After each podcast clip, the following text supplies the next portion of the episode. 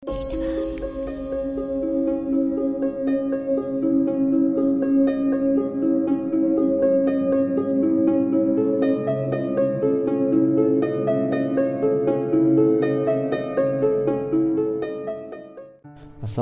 warahmatullahi wabarakatuh. Salam sejahtera untuk kita semuanya. Saya Denny dari Rumah Horor Indonesia Dan seperti biasa kita akan membacakan kisah horor untuk kalian semuanya Dan kali ini saya akan melanjutkan petualangan pengamen Brebes ya. Yang kedua kalau yang pertamanya itu yang di rumah sakit RSUD Brebes. Dan sekarang pengamen yang sama melanjutkan petualangannya atau kisah horornya ya. Kali ini judulnya adalah Genderuwo Penunggu Lumbung Padi. Kami berjalan kaki menyusuri jalan utama kota Brebes sambil ngamen di toko-toko pinggir jalan. Ya saya ingatkan ya, ini adalah dua pengamen dari cerita yang sebelumnya. Sampai di alun-alun Brebes, kami berdua naik angkot senemunya. Gak ada tujuan, kami ikuti saja langkah kaki. Oh iya, zaman segitu belum ada HP, gadget, GPS, dan lain-lain. Kami berdua turun di pinggir jalan Pantura, Brebes Cirebon. Yang saya ingat, di kanan jalan ada pasar Kelampok Brebes dan depan pasar ada pertigaan. Kami berjalan kaki menyusuri jalan, entah menuju ke mana. Pokoknya kalau ada rumah yang pintunya ngebuka, ya diamenin. Kadangkala ada pemilik rumah yang gak punya uang dan mau ngasih beras rantang, tapi kami tolak. Ada pula yang mau ngasih bawang merah. Kami juga tolak karena tas yang kami bawa jadi berat. Padahal lumayan ya buat nambah-nambah masak di rumah ya. Tak terasa hari sudah sore. Saat memasuki sholat maghrib, kami memasuki sebuah desa. Namanya desa Banjar Atma kami pun berhenti di sebuah musola untuk sholat maghrib. Rencananya kami mau menginap di musola tersebut. Ketika para jemaah sudah selesai sholat dan wiridan, saya dan Agus tidur-tiduran untuk melepas lelah. Lalu ada bapak-bapak yang mendekat dan bertanya, Mas, sampean mau tidur di musola ini?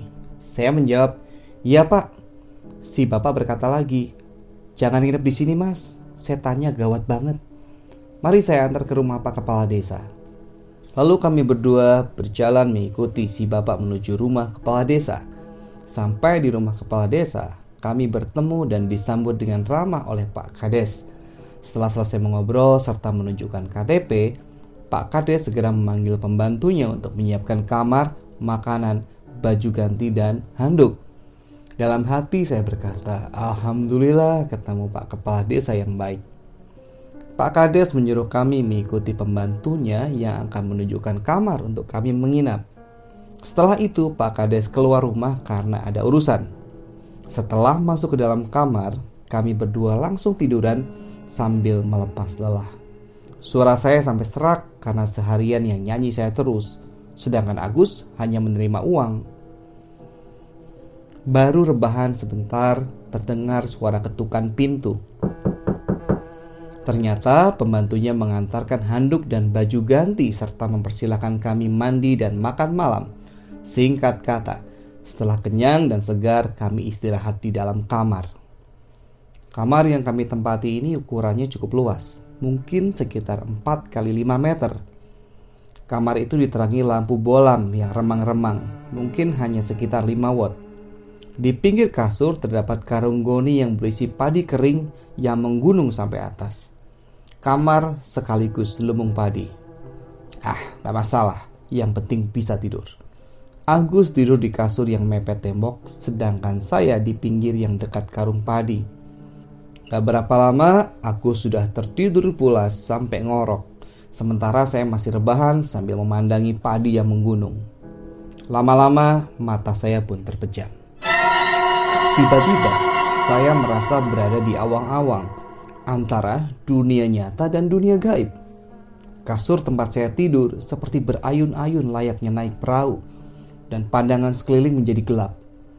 Beberapa saat kemudian terdengar suara seperti kalung yang biasa dipakai untuk binatang yang berbunyi, kerincing-kerincing gitu. Entah kenapa saya merasa merinding. Suara gemerincing itu terdengar semakin keras. Tangan saya berusaha meraih apa pun yang ada di depan dan berhasil memegang sesuatu. Wah, ini karung padi yang di samping saya. Gumam saya dalam hati. Ketika saya meraba-raba karung padi, terdengar suara geraman seperti suara binatang tapi sangat berat. Dan suara nafasnya terdengar keras sekali. Pandangan saya mulai bisa melihat dengan remang-remang. Buset, Ternyata di atas tumpukan karung padi itu ada sesosok makhluk hitam tinggi besar. Matanya berwarna merah, berbulu lebat, bertanduk dan mulutnya bertaring. Tangan makhluk itu dengan cepat memegang badan saya. Saya ingin berteriak, tapi mulut saya tertutup rapat. Kemudian badan saya terasa dilempar-lempar. Saya merasakan sekali jatuh di atas kasur dan terdengar suara kayu di bawah kasur. Refleks, saya langsung menyebut nama Tuhan. Tiba-tiba makhluk itu berangsur-angsur mundur menjauhi saya seperti menembus tembok. Saya terjaga dan menengok ke sebelah. Ternyata Agus masih tertidur pulas, sedangkan kasur tempat saya tidur sudah berantakan. Saya segera bangun dan keluar kamar untuk cuci muka. Kemudian saya kembali tidur, tak lupa membalikkan bantal dan membaca doa. Alhamdulillah sampai pagi sudah tidak diganggu lagi.